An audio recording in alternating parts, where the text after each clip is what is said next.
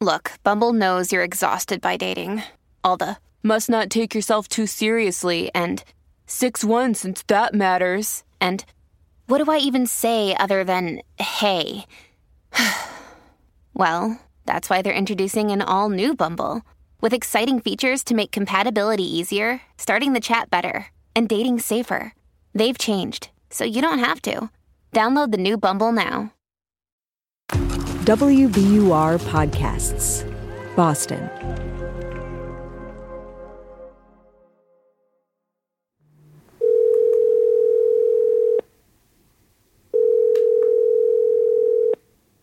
Hello.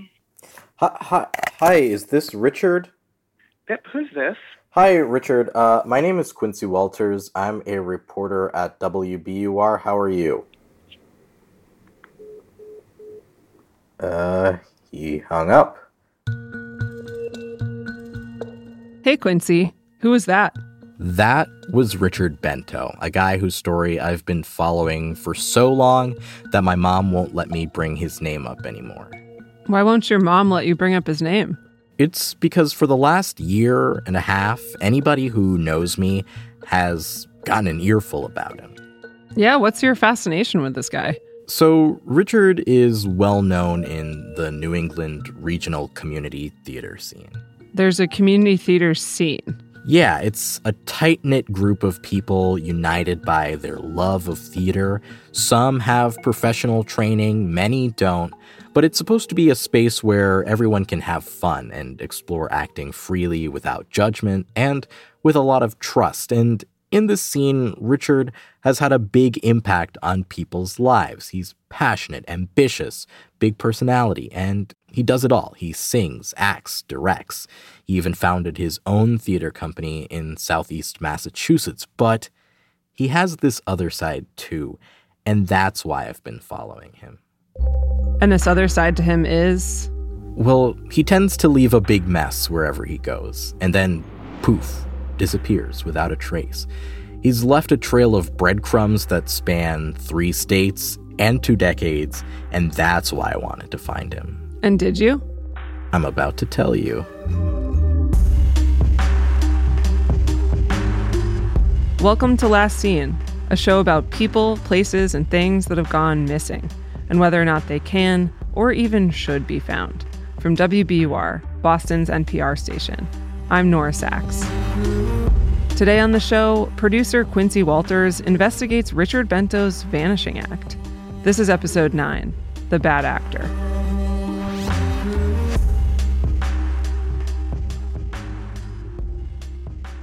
Before two years ago, you couldn't find anyone who would deny that Richard really did foster the love of theater in young thespians. A local public access TV channel covered a lot of his productions, and they'd get behind the scenes footage and interview the actors. So, how about yourself? How did you get first involved with South Shore Theater Works? Um, I was actually in a show at a different company with Richard, and Yeah. I liked Richard as the director so much that when he started South Shore Theater Works, I came and I followed him, and it's kind of been been in almost every show ever since because he's that good of a director. Yeah, he kind of really. That's Ashley us Yankoff, a young actress. She played one of Ariel's sisters in Richard's production of The Little Mermaid Jr. back in 2017. There's this recording of one of Richard's rehearsals, and you can see why kids, heck, even adults, would enjoy working with him. He's so animated, waving his hands around and demonstrating what he wants the scenes to look like. It is fast, ladies, okay? But, Jen, do you have it with the, with the lyrics on there? Yes, I do. Let's do it for, just so we can learn what we're doing with the words. Richard made sure his theater was a place where aspiring kid and adult actors could get coaching and stage time. Nurturing that kind of growth meant a lot to him. So you said um, that's the best part of this of my job, but really this is a non-paid job. Of course it is. So but this is a um, labor of love that you do. It is. This does take up a lot of more of my time than my my nine to five job. Um, this is my passion. It's my drive. You know, there are things that we do out of love and out of passion, and for me, theater is what that is. And so that for me, there is no price tag to it. But as much as Richard likes to wax philosophical about being a good coach, he also likes the spotlight.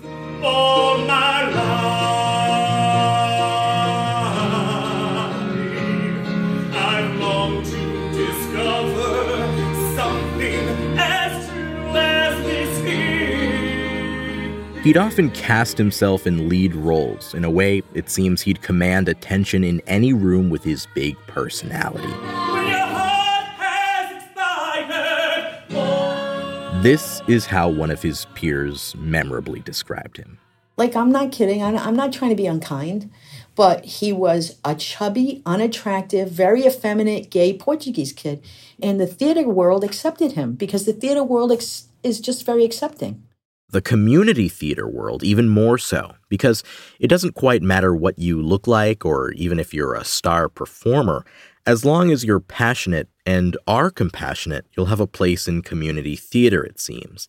That refuge was lost in 2020 with the start of the pandemic. All of a sudden, community theaters across the country were shuttered, except for one.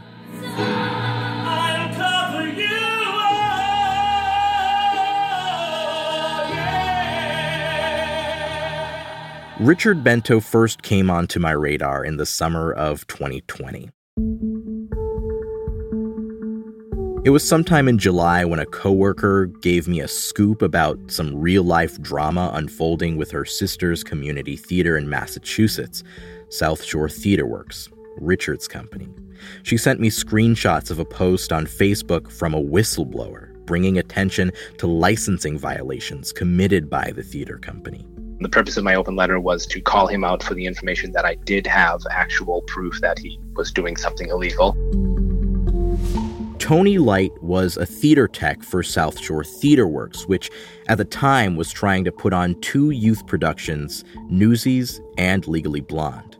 Now, in order to perform any play or musical, you actually have to pay to secure the rights to perform it. And Richard was making each young person involved cough up $150 to cover that expense. One kid got a summer job to get the money, another kid said they got their money from a memorial scholarship fund. Tony thought it was strange that Richard was ambitiously trying to put on two shows while the rest of the theater world was on hiatus. He worried Richard was sacrificing the kids' health and safety for his own benefit. Suspicious, he contacted the licensing company to see if Richard even had the rights to perform these shows. He did not. This didn't surprise Tony because South Shore Theater Works had gotten in trouble with other licensing companies. A spokeswoman for one told us Richard is on their red flag list and that he's, and I quote, a bad actor. He told people that it was simply a misunderstanding and that he did have the rights. It was just a misunderstanding, and that's why he ended up having to pay a fine. Tony says he was hoping that people who'd be affected would see his post and it would prevent people from falling prey to Richard again. And then the admins of the Facebook page deleted Tony's post. Publicly, they said it was because Richard's alleged transgressions didn't fall under their purview, but Tony says he feels like they just didn't want to potentially be sued for libel. Tony says he went to Boston's CBS station and never heard back. And then I called him. I want to focus on the events at hand. I know that Richard has a sordid past. Um, I know that in the past he's done this, and I see how that is relevant um, as showing, you know, repetitive behavior. But again, I'm not interested in dragging his character here. I'm not interested in bringing up his past. I just want him and the theater group held accountable um, for what I have caught them doing red-handed. And just like the admins of the Facebook page, Tony didn't want to mention the so called rumors because he didn't want to risk getting sued by Richard for slander. Tony had Richard's number on hand. It was, of course, important to allow Richard to speak for himself. That's when I called Richard, and he hung up on me. Hi, Richard. Uh, my name is Quincy Walters. I'm a reporter at WBUR. How are you? Uh, he hung up. Sometime after that phone call, Richard sent out an email to the kid actors and their parents to quote unquote apologize for all of this. He wrote that he never intended to hurt anyone in any way. He offered to refund the money if people asked. No one I've spoken to who asked for their money back has gotten it. While South Shore Theater Works was reeling from Richard's abrupt departure, it turns out that local thespians were not surprised. This story fit a pattern of behavior I discovered, corroborated by court documents, numerous interviews, and emails that streamed into my inbox from the summer of 2020 into 2021. Some of them from people who were afraid of Richard and what he might do, people who didn't know each other but ended up confirming what someone else had experienced. And since Richard didn't want to talk to me, I had to find clues elsewhere. That got me watching a lot of public access TV. Here's Richard soliciting donations for his nonprofit theater company on a local channel. Roy, what kind of nonprofit would I be if I'm not looking for sponsorships, right? Of course, we have wonderful sponsorship opportunities. Except that, according to the IRS, his nonprofit status had already lapsed by the time he went on air. Still, he is sort of beguiling, even when his veneer cracks a little. For anyone who's ever worked with me as an actor on stage Yeah. or as a director, one thing that they will say is that I'm definitely passionate, borderline, maybe a little bit. Like mega lunatic. Well, aren't we all? Yeah, That's yeah. right. Like There was no. Did you notice how little We're a little crazy. We Yeah, are, but that's did okay. you notice how quickly he didn't deny it? I mean, did. There wasn't even a, I don't hint, wanna- a hint of like, well, not really. Not. It was more like, no, yes, of course. yes. But not everyone thinks Richard is charming or funny or cute. My name is Sue Netter, and I live in Swansea, Massachusetts. And uh, I founded a nonprofit community theater company called Footlights Repertory Company in 2010. Sue calls Richard the Jesse James of community theater, and she wishes she never met him. She got to know him in 2011 when he was directing their production of Jesus Christ Superstar, and he was playing the role of Judas. You know, that disciple who betrayed Jesus for a little bit of silver? Well, looking back, you know, hindsight's 2020. We would look back at that production and call it my uh, Liza Minnelli Judas because he really was just Liza Minnelli in a Judas costume. During the production of Jesus Christ Superstar, Sue kept fielding complaints about how Richard treated people. he was very mean. He had a very mean streak. And he treated people rudely and very unkindly, you know. And after she had heard enough, she confronted him. It's supposed to be fun. We were we were community theater for heaven's sakes. It's not like these people were getting paid to do this. They were all volunteering except for him. When I'd had enough of that, I pulled him aside and I said, "Look, we can't have this." And then he, then I got the tears. And listen, I'm going through cancer treatment and it makes me very cranky and you know you need to make people understand that I can't continually repeat myself and it was this whole big like good lord in heaven what an academy award performance um so again you know i had a meeting with the cast minus him and i said look this is what he told me. He has cancer and he, he his voice is strained and um uh, but it wasn't long after that that nobody believed it.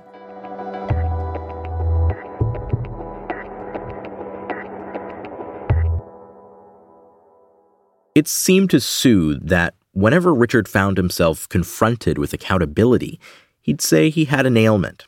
Other people I've interviewed made similar observations. Without talking to Richard or his doctors, there's no way to know he didn't have those afflictions. But Sue says if he were really telling the truth, he'd probably be dead by now. Eventually, Sue says, the cast turned against Richard, threatening to leave the company. But she convinced them to stay, promising that their subsequent production would be their last working with Richard as director. And even though he was already on her shit list, Sue says Richard still managed to wreak havoc. She had given Richard money to pay their set builder, and mysteriously, the money never made it to the set builder. Sue says that, paired with an increasingly flimsy looking cancer story, was the final nail in the coffin. I told him, I said, pack your stuff and leave. I don't want you here anymore. I don't want anything to do with you anymore. We are officially parting ways, and I will find someone to pick up where you left off with this show. And um, he begged me and he pleaded with me and he said he was sorry and he would never do it again and he would never lie to me again and blah, blah, blah, blah, blah, blah, blah. And I was so angry. Sue was also angry because she lent Richard money. She says he told her he needed to borrow some cash to secure housing and that he'd pay her back in two weeks' time. There was no housing arrangement, and Richard didn't pay her back. A Massachusetts judge ordered him to pay her nearly $3,000 in 2013. He never showed up to court. Sue guesses Richard owes her an additional $7,500 to $10,000, money she says she loaned him after he told her he needed money for cancer treatment or he needed money for medication to treat HIV. And she never expects to see that money again.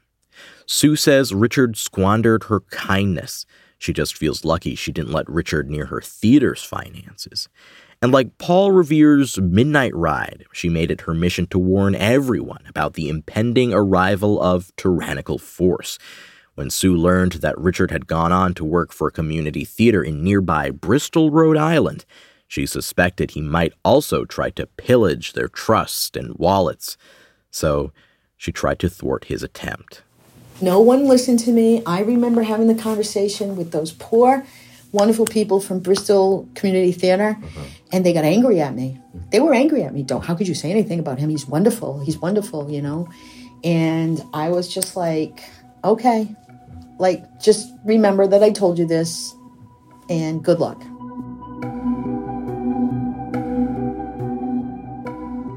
Richard Bento strikes again in Bristol in a minute.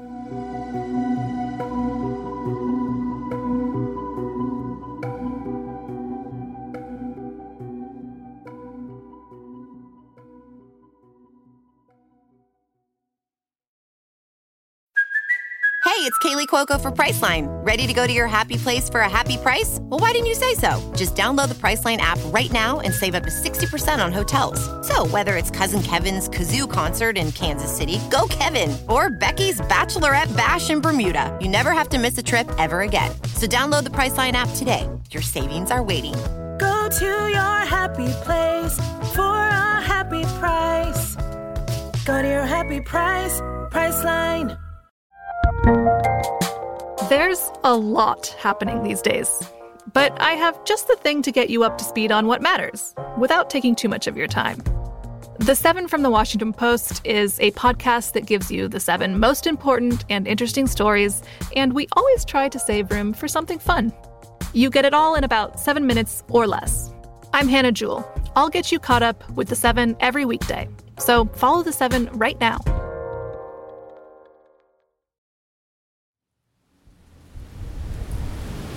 And so, is this the building here where the theater used to be? Yes, that's where we used to be, the old Reynolds School building. Right now, we're in storage.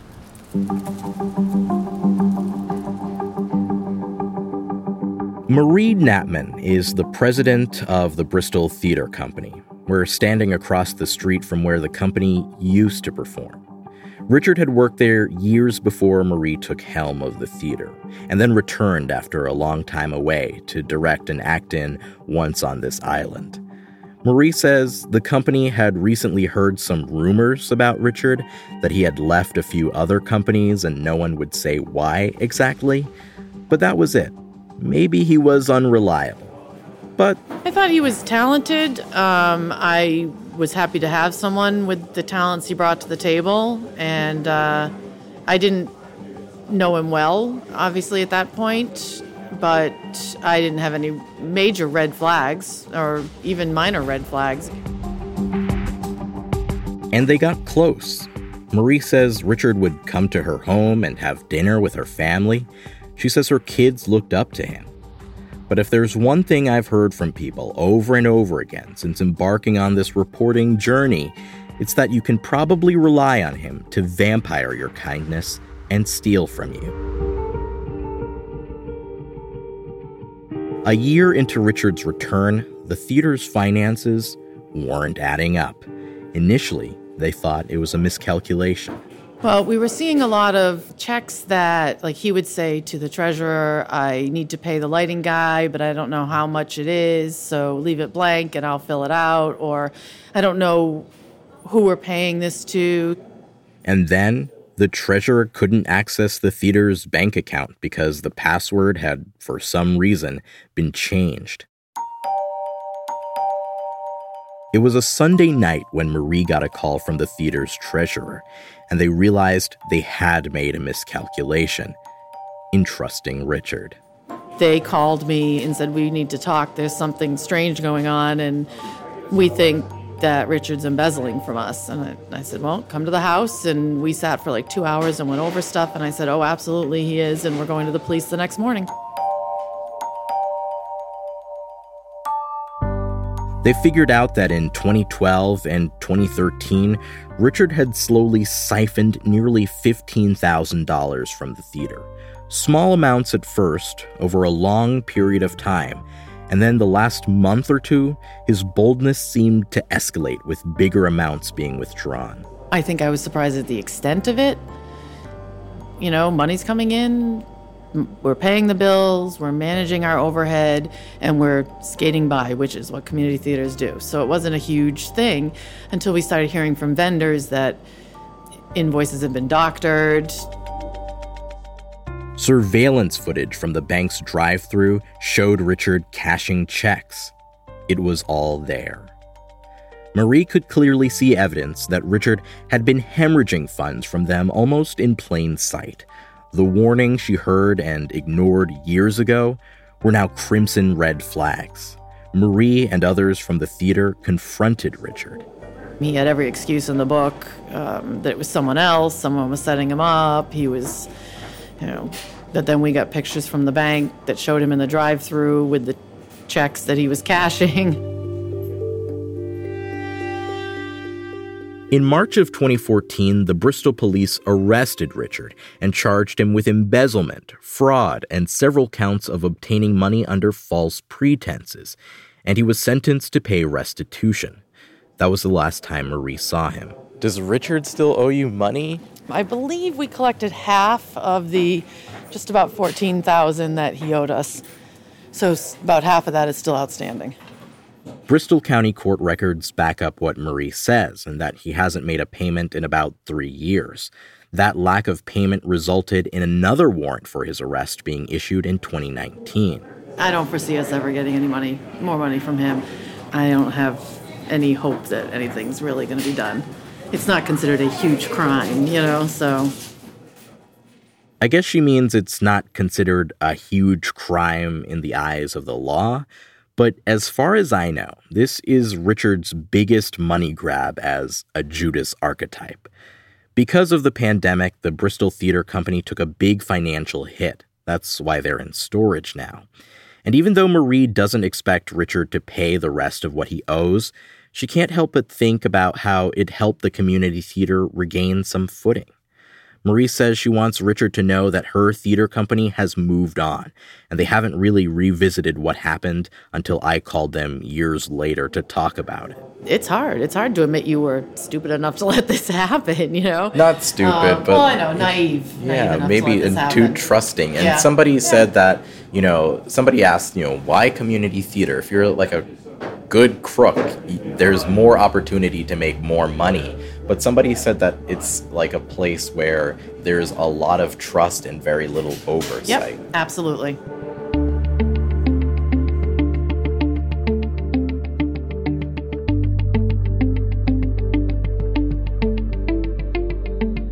Marie had no idea where Richard ended up, but Sue Natter had a hunch. Richard Bento has a history of hiding in his parents' basement every time he gets caught. You said he lives in the basement. How do you know? Or I don't know if he lives in the basement. He lives with mommy and daddy. He's 30 what? Failure to launch. Last summer, I decided to pay a visit to the address listed for Richard.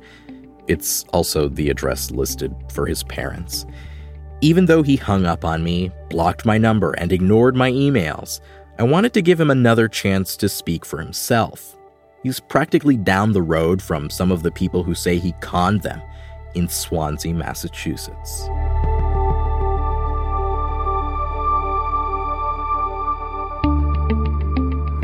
I'm a minute away from Richard's house. I came here last year. Uh, someone said if there was a yellow car in the driveway, that meant he was home. There was a yellow car in the driveway, but his dad said he was in the hospital. And someone was peeping through the blinds. It could have been Richard, it could have been his mom, but uh, let's see if we have any luck. I'm about to turn the corner. Is there a yellow car in the drive? There is no yellow car in the driveway. Actually, it looks like like nobody's home.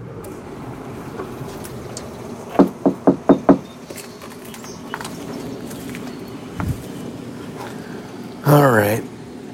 Well, we tried.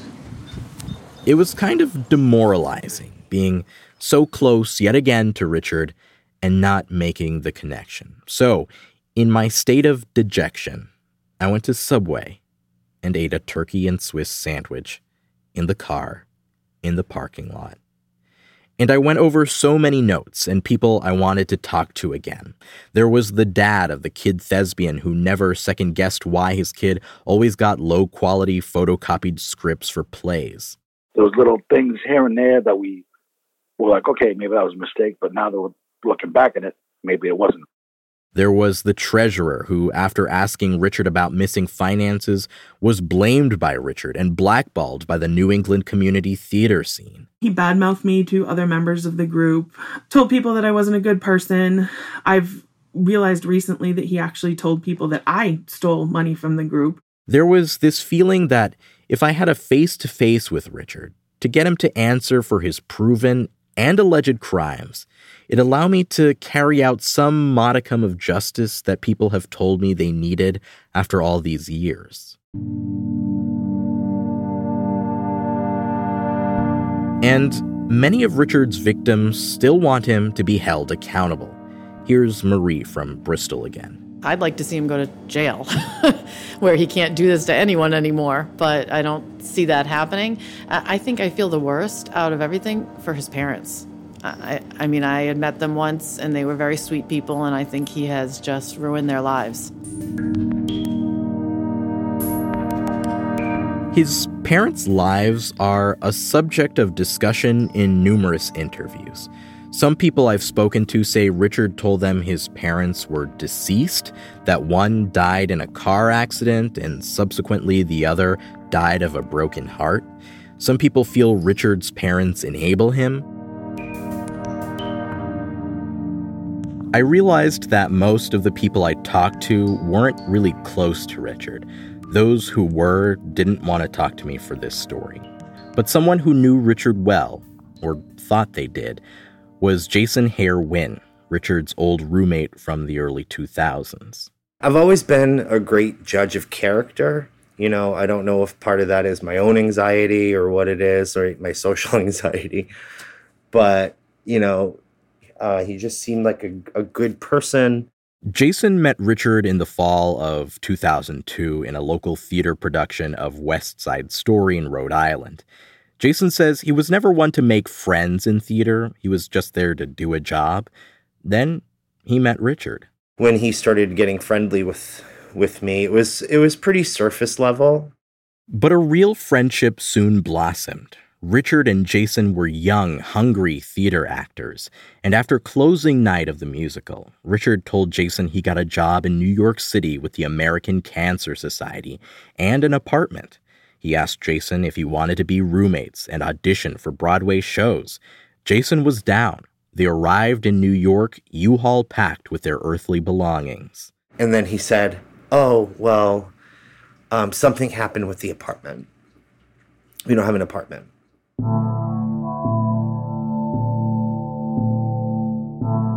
And this gave Jason a bit of anxiety.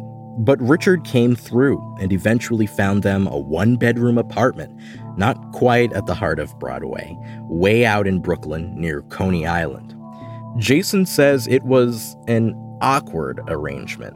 Richard took the bedroom while he slept in the living room. Richard would leave early in the morning to go to work, and when he got back, he would tell Jason all about his day. it seemed like Richard was killing it at his job and getting one step closer to his Broadway dreams. Jason remembers being on the subway with Richard and Richard getting callbacks for auditions. And we didn't put two and two together that at that point in time, you know, calls calls on the subway just you, you didn't have reception. So he'd get these calls that like would offer him a show and have this complete um exuberant reaction to it. And we were excited for him but you know and looking back on it it's like how stupid could we have been that this happened What are some of the things that he would say, like when he was on the phone, or how would that go? he'd be like hello? Yeah? Yeah? Oh my god. You're kidding me oh my god like it was just really over the top when you when you do that, are you doing an impression? of him? I'm him? doing an impression of It's- him, It yeah. sounds pretty good. it's pretty good. Thanks.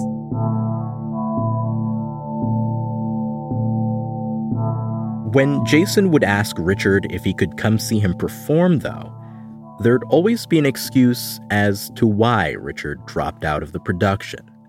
Over time, Jason got more and more suspicious of Richard's behavior. He took it pretty far, even following him to work one day, and discovered that Richard went to an adult movie theater instead. No one can say Richard doesn't thoroughly love theater. Did you confront him about that, or So I let it go on for quite a while, where I just kept sort of banking up the lies until I had enough to really sit down and confront him about it. Right. It all came out from me. right? And um, and what did he say? Like, He admitted to me that he had lied. He didn't care that he lied. He just had this like, yeah, oh. He had no remorse. He has no remorse. He has no feelings, which I think is the most bizarre thing, you know, like even when he looks at you, it's like just dead. Talking to Jason made me realize just how long Richard has been deceiving people in big ways and small, even those who had considered him a friend. I think Richard always played Richard in a role, which is always acting. Jason thought he was done with his fraudulent former friend. But then he saw pictures of Richard on WBUR's website and came to a startling and very creepy realization. In one picture, on Richard's right arm, you can see a tattoo. I said, "Oh my god, he has the same tattoo I have on my arm." And it's not it's not like a well-known scenario. I have strength and uh, skillful in the arts in runes. You know, I, that to me was a was a telltale sign. I went away for flight attendant training before I met him, and that was For years, Jason says, people told him Richard wanted to be him, or at least be very close to him. But seeing that tattoo on Richard's arm after over a decade of dissolved friendship seemed to be the most concrete proof, in ink no less. And Jason figured with the story in the open coexisting with the arrest warrant for Richard, Jason would get to see some kind of justice done. Maybe Richard would have to do community service or would be banned from local theaters. Maybe Richard could get some counseling while he's at it. But Jason didn't have a lot of faith in the authorities. like I told you, even when I had when I had gone to the Swansea police, they know who he is. They know his name. I don't know why he hasn't surfaced. He's probably going to. Jason says, based on his experiences with Richard, he, like Sue, also thinks Richard is probably hidden away at his parents' place, scheming his next move. Maybe he'll pop up somewhere else to continue his cycle. If history repeats itself, that's what he's doing. I mean, right now is the perfect situation, right? People are hurting for jobs, theaters are hiring. He could go to Canada. I wouldn't put it past him. Other people I've interviewed have this theory too that Richard won't be able to help himself and he'll strike again. People only diverge on if they think he'll change his name or not. Some say Richard loves himself and thus his name too much to change anything. But there is a consensus. People are still hurt. Richard owes thousands of dollars and as many explanations or contritions or mea culpas. Back in the subway parking lot in Swansea, two miles away from the address listed for Richard and his parents, I realized I had come too far, both journalistically and geographically, to just turn around and drive the 50 miles back to Boston. I decided to come back, and he's here. Oh my gosh, the, the yellow car is in the driveway. So, uh, let's let's do this, yo. I walk up to the door, and in my mind, and in some ways my heart, I'm carrying all these questions and sentiments that people have for this man. And I ring the doorbell. The garage is opening. Hello. Hi. Um, my name is Quincy Walters. I'm a reporter from Boston, and I was looking for Richard. Richard? Yeah. He's he's in. Okay. Standing outside, I was a little afraid. The story I wrote in 2020, I think, really thwarted his con. After all, fewer things are more dangerous than screwing with people's money. Broadway World posted a story about it, a theater blogger called it explosive, and the people I've interviewed said they know he's definitely seen it. My heart is racing right now. His dad said he was gonna go get him. As he emerged from the garage, eyes squinting from the sun, Richard looked different in real life than he had in the pictures. He'd traded his chin strap beard for a full salt and pepper one. He was wearing glasses. He looked more lanky. Hi, are you Richard? Yes. I'm Quincy Walters, a reporter from WBUR. Do you, do you know who I am or no? Okay. Um, so last year I worked on a story about how you disappeared. And I was wondering if you would be willing to talk to me about that. No, thank you very much. No, okay. Are, well, so the thing is, it would give you a chance to sort of clear the air. No, People. Okay, buddy. Thank you. All right, thank you. You got a property? Yeah, all right. Bye. All right, thank you. The dad just waved to me. Well,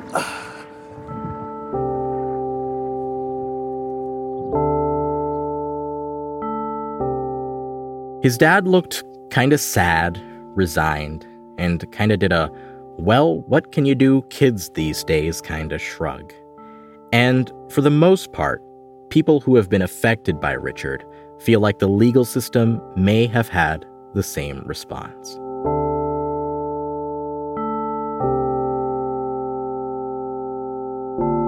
Since this is a story involving theater, it's only fitting to end on a soliloquy. So here's mine. I admit, a little part of me has wondered what if Richard was the victim here? What if he's been telling the truth all along? But then I thought, what are the odds of the New England Community Theater community conspiring against this man? Since Richard won't talk, I can only report on the evidence I have. There's the warrant in Bristol. People email me saying he still owes them money. And there was a complaint filed with the Massachusetts Attorney General's office about that last con of his, allegedly stealing money from kids, and there's been no movement on it. A lot of people he damaged seem to be trying to move on. As I mentioned, Richard has vanished from the stage and the internet. Even public access TV has removed most of its content of him without explanation sometime after my story aired. I emailed them to ask about that. No response.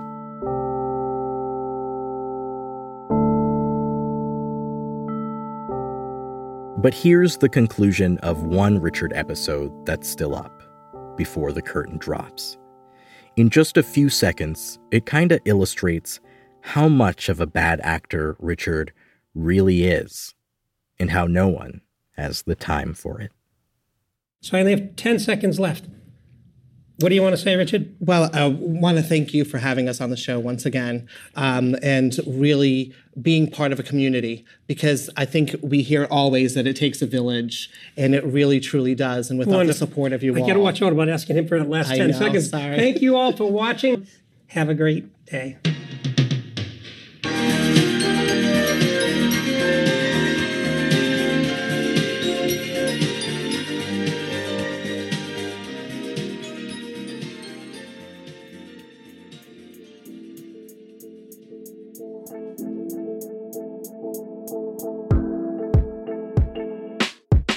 This week's episode of Last Seen was reported and written by Quincy Walters. It was produced by Quincy and myself, Nora Saks, your host and curator of this season. Story editing by Nick White and Maureen McMurray. Mix and sound design by Paul Vaitkus. Additional production assistance from my WBUR podcast teammates Amory Sivertson, Dean Russell, Matt Reed, and Kristen Torres. Fact checking by Mira Rahman. Ben Brock Johnson is our executive producer. Special thanks to Tony Light, Sue Netter, Marie Natman, and Jason Hare Wynn for lending their voices to this story. Thanks to Reagan Jones for legal expertise and to Stoughton Media Access for archiving Richard's appearances.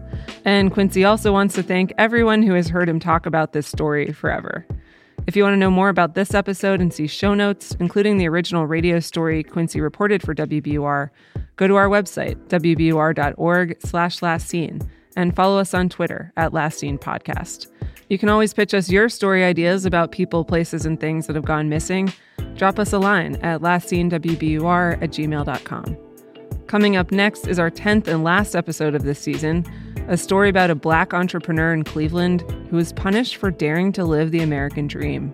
To me, 105th and Euclid is a crime scene. It should be surrounded by that yellow tape that you see in law enforcement. Thanks so much for listening. We'll be back next week.